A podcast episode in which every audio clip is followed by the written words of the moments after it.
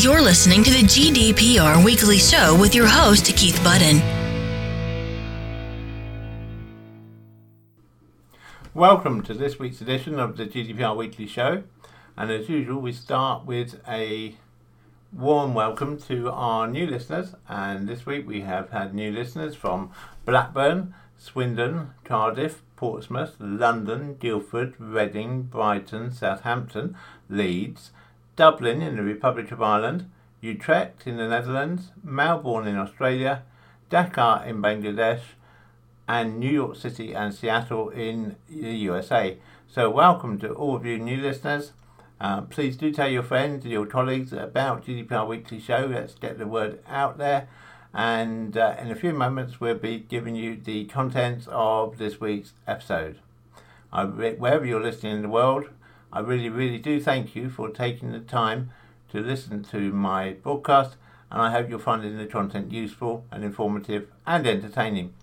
If you have any feedback for me, please do not hesitate to email podcast at ensurety.co.uk. That's E N S U R E T Y.co.uk, podcast at ensurety.co.uk, and I look forward to receiving your messages. Thank you once again for listening. Check us out on Facebook. So, coming up in this week's episode of the GDPR Weekly Show, we have news of the major data breach at British Airways. We have news about an enforcement notice regarding data subject access requests issued to Lewisham Council. We have an interesting update from the ICO about the use of first name dot last name at companyname.com.co.uk email addresses. We have an update on the Data Protection World Forum being held at Excel in London in November. And finally, for this episode, we have a article about the human rights group's challenges to the UK Data Protection Act 2018 with regard to immigration data, and particularly the data on EU immigrants to the country. And uh, so please have a listen to that at the end of this episode. So now, on with the first article about British Airways. You're listening to the GDPR Weekly Show with your host, Keith Budden.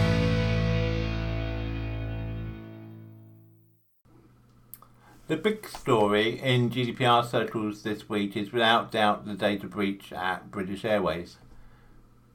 However, you measure it, this data breach was substantial.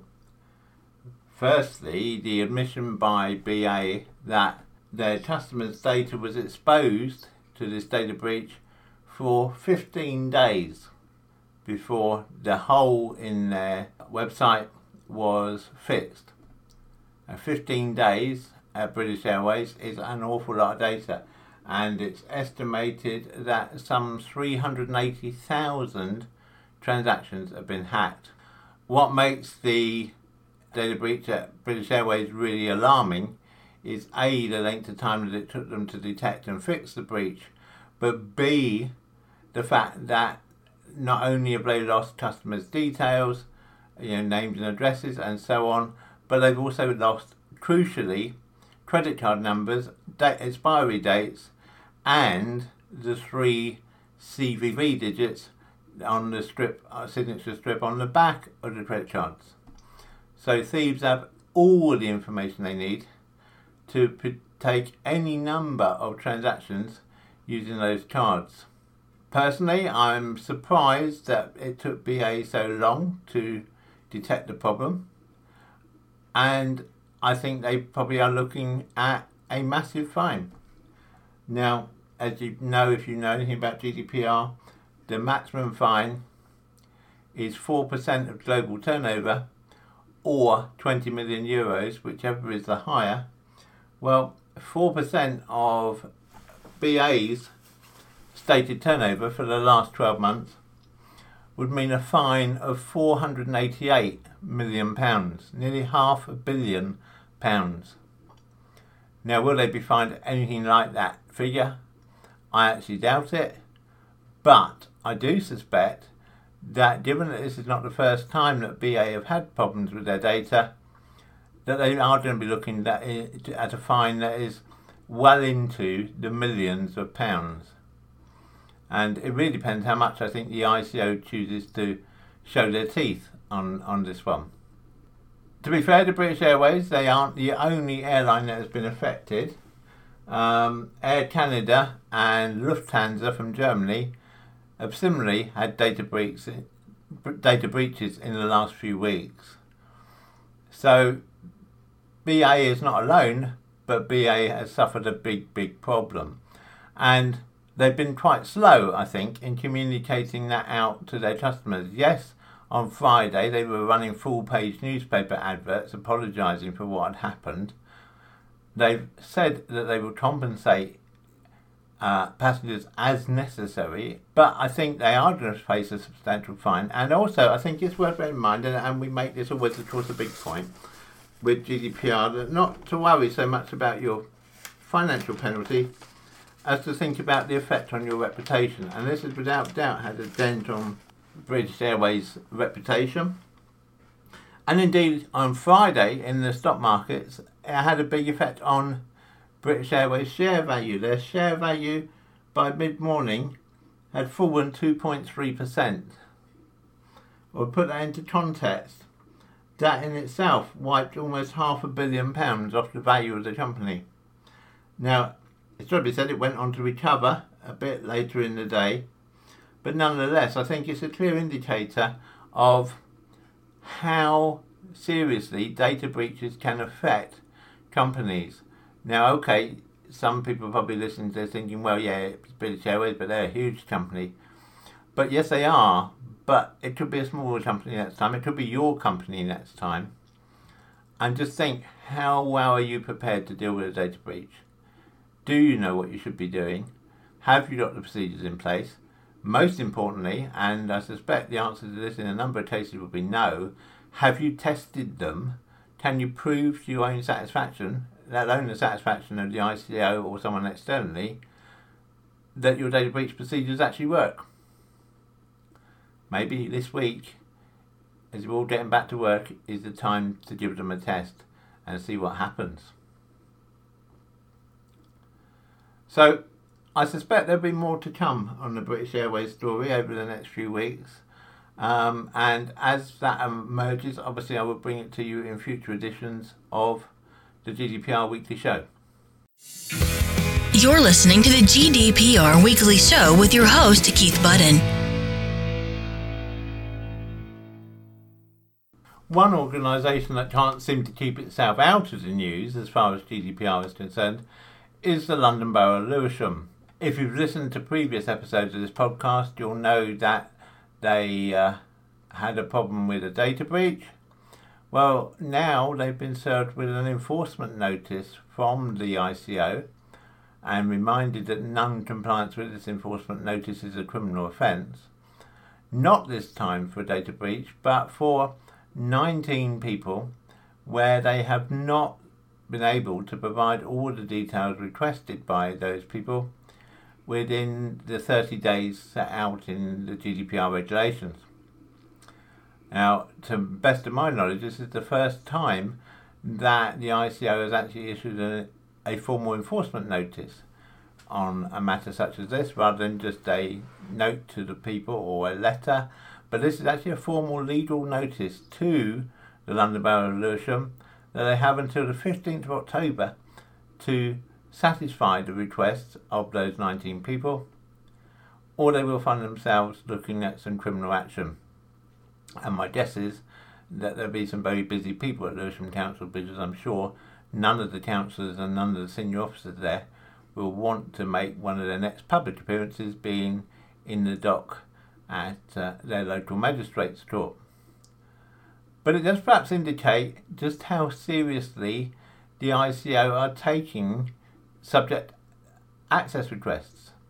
You know, I think there's a general feel out there that maybe, um, well, the regulations say we need to supply the data in 30 days, but uh, what if we don't?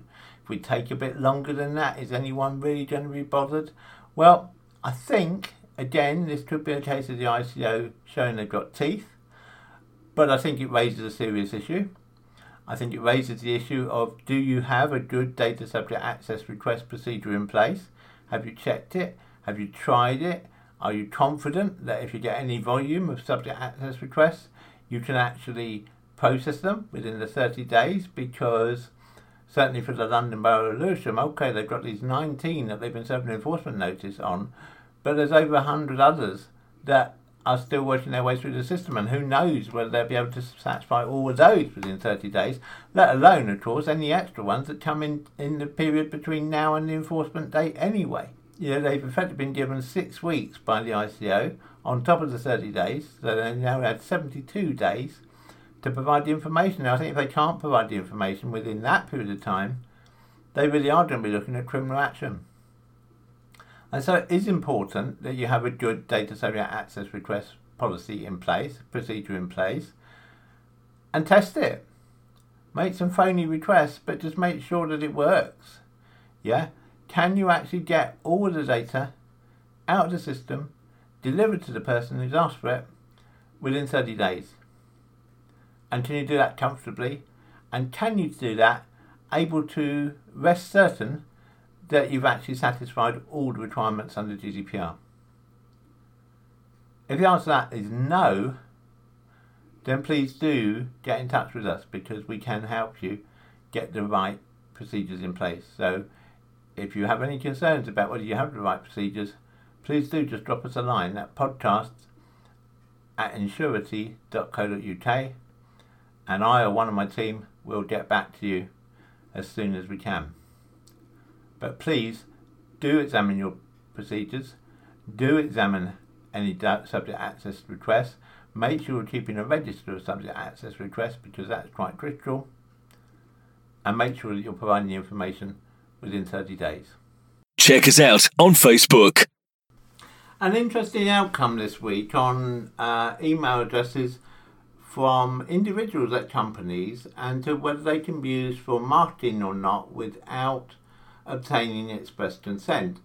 This has been a bit of a grey area ever since GDPR came in, but the ICO has now issued some clearer guidance in which they've said that if you are sending a marketing email to a corporate subscriber, i.e., a email address in the form of first name dot last name at company.com or even just first name at company.com, then you no longer need prior consent before you send the marketing email.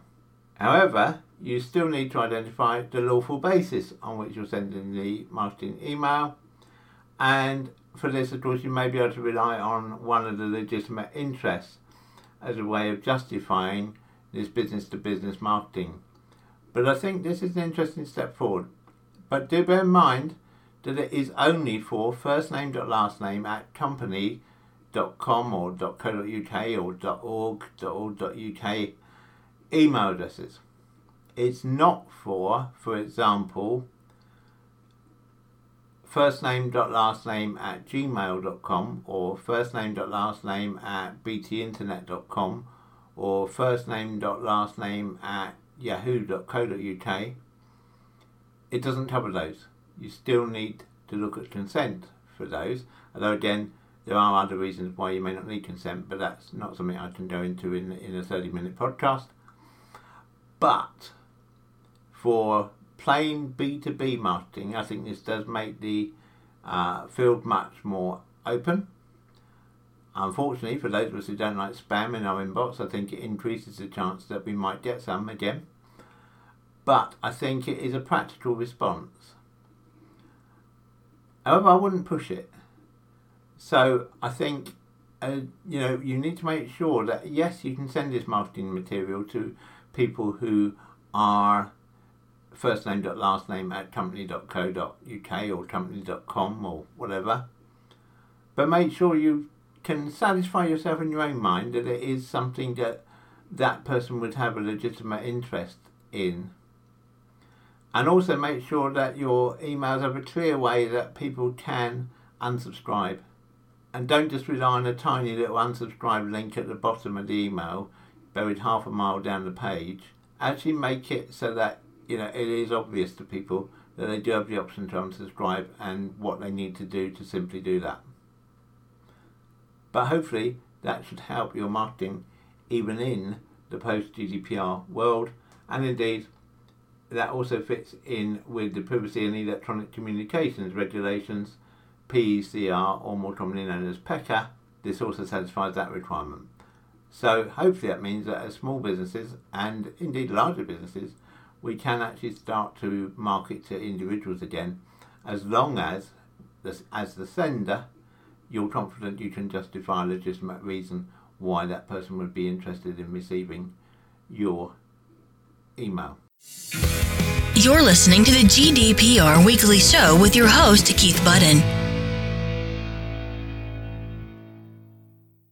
An event for your diaries uh, on the 20th and 21st of November 2018 at the Excel Conference Centre in London uh, is the Data Protection World Forum. Uh, it's a conference spread over two days. There are a number of GDPR related topics coming up at the conference, including uh, GDPR, the future of marketing and advertising, a GDPR health check, GDPR and HR, how to achieve ongoing compliance. And of course, GDPR and HR is something that we've been talking about in this episode of the podcast. And also business development in a post GDPR world, and I think that's something as well which would be of interest to lots of people of just how does GDPR impact upon business development and how do we make sure that business continues to develop for everyone, even accepting the privacy constraints that GDPR places on us. So it's promising to be a really good conference and expo. Excel, if you don't know it, is very easy to get to. It's out in Docklands, just to the east of London. Um, it's by the Jubilee line for underground. Um, it's also very close to London City Airport, so for visitors from overseas, it's very easy to arrive there. And it's also has other good transport links. Uh, it's not great though to drive to, it has to be said, so it's a good place to use public transport, uh, most definitely if you can, because it makes your journey there much, much simpler. I'm going to be there on both days. If you'd like to meet up with me during the course of the Protection World, Data Protection World Forum, then of course I'd be delighted to meet with you.